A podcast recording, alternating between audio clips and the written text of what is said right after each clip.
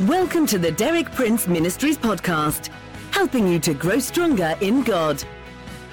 For more than six decades, best-selling author and Bible teacher Derek Prince has been a source of inspiration for millions of believers around the world. You too can benefit from his compelling biblical insights. And now, Derek Prince.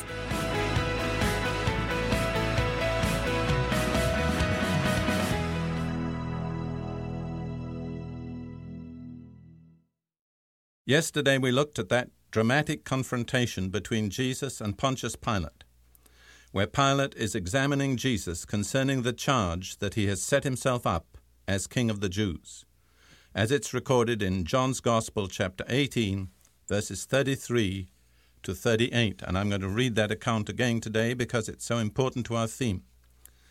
Pilate therefore entered again into the praetorium and summoned Jesus and said to him, You are the King of the Jews? Jesus answered, Are you saying this on your own initiative, or did others tell you about me? Pilate answered, I am not a Jew, am I? Your own nation and the chief priests delivered you up to me. What have you done? Jesus answered, My kingdom is not of this world. If my kingdom were of this world, then my servants would be fighting, that I might not be delivered up to the Jews. But as it is, my kingdom is not of this realm. Pilate therefore said to him, So you are a king? Jesus answered, You say correctly that I am a king.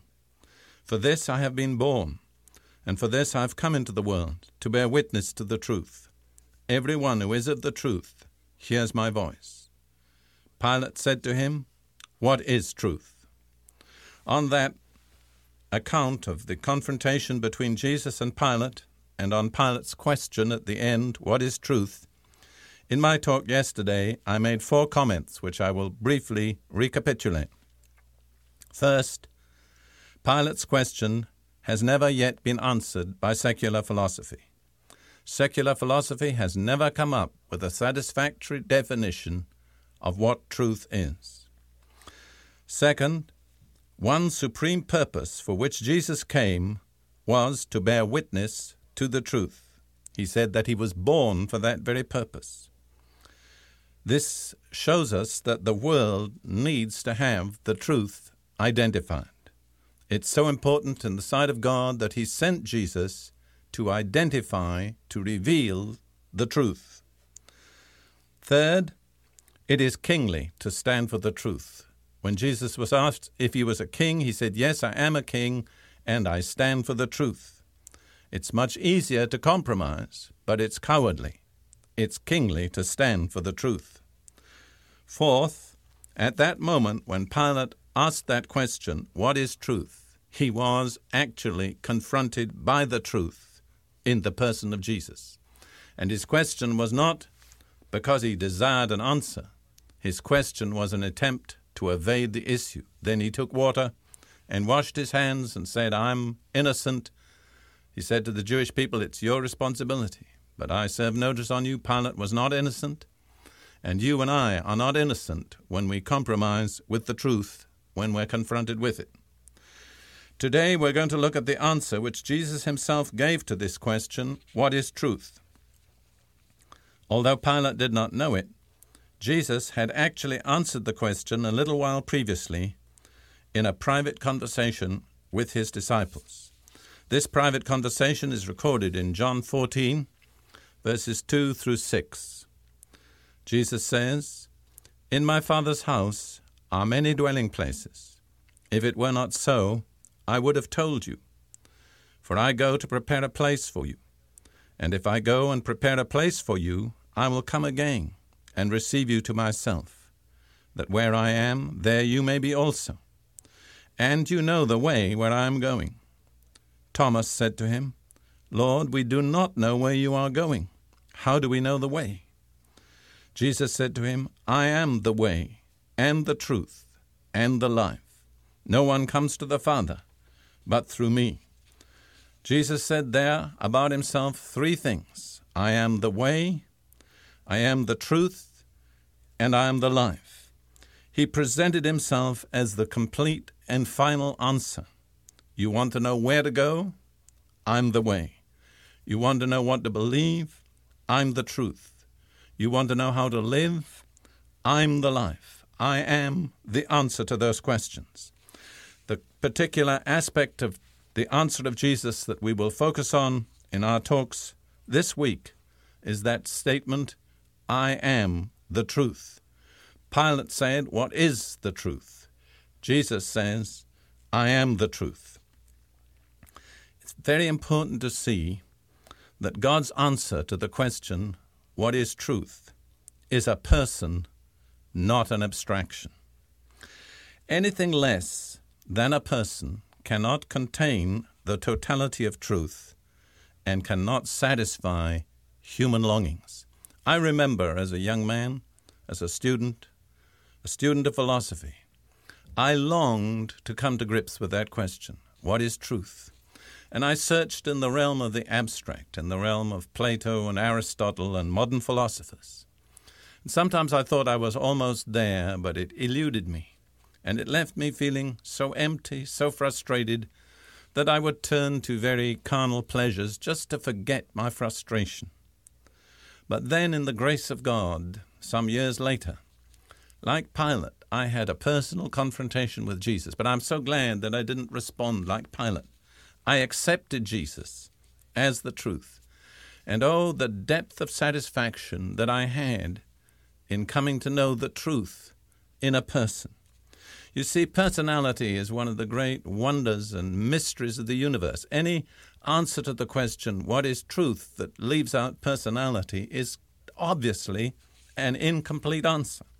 But Jesus is the complete answer. He says, I am the truth. The next thing I want to say is this I hope you listen carefully. We apprehend this truth by intuition, by faith. We do not arrive at it by reasoning. Uh, let me read some words in Hebrews chapter 11.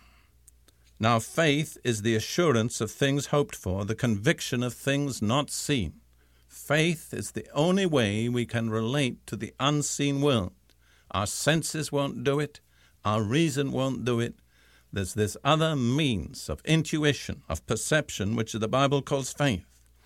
And then in Hebrews 11:3, by faith, we understand that the worlds were prepared by the Word of God, so that what is seen was not made out of things which are visible.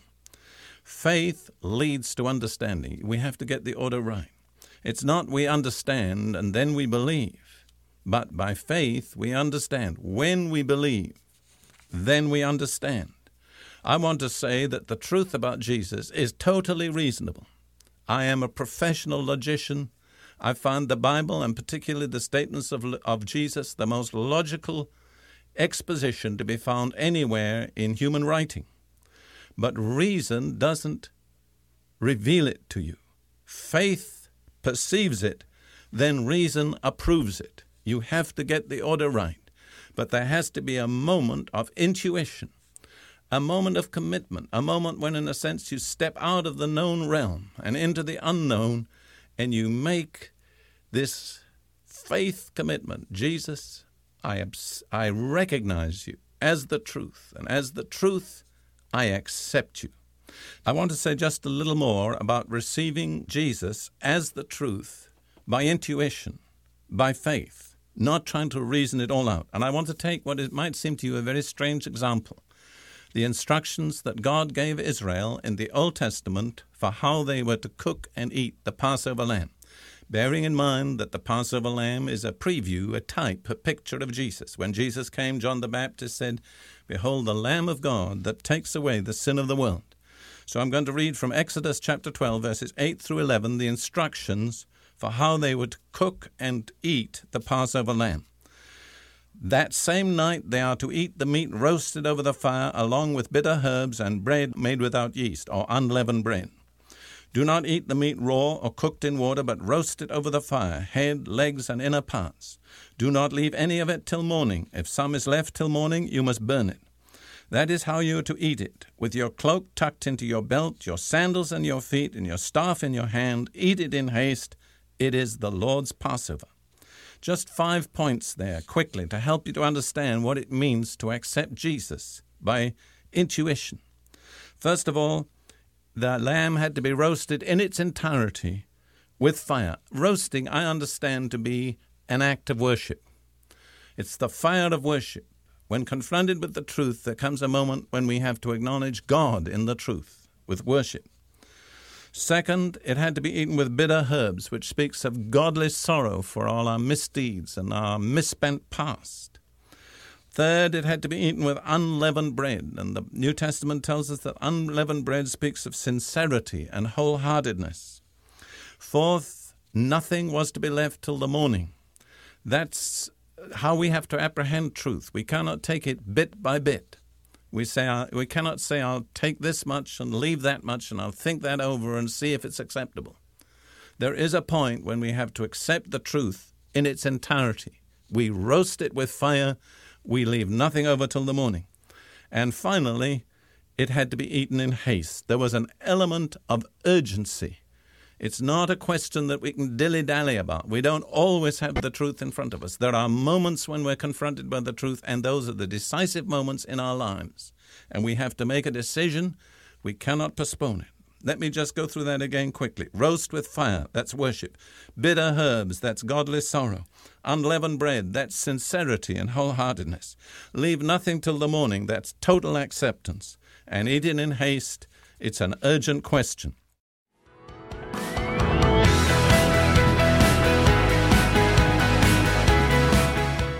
You for listening. For more inspiring teaching, visit our website at dpmuk.org forward slash podcast. And like our page at facebook.com forward slash dpmuk to join our online community. Derek Prince, teaching you can trust.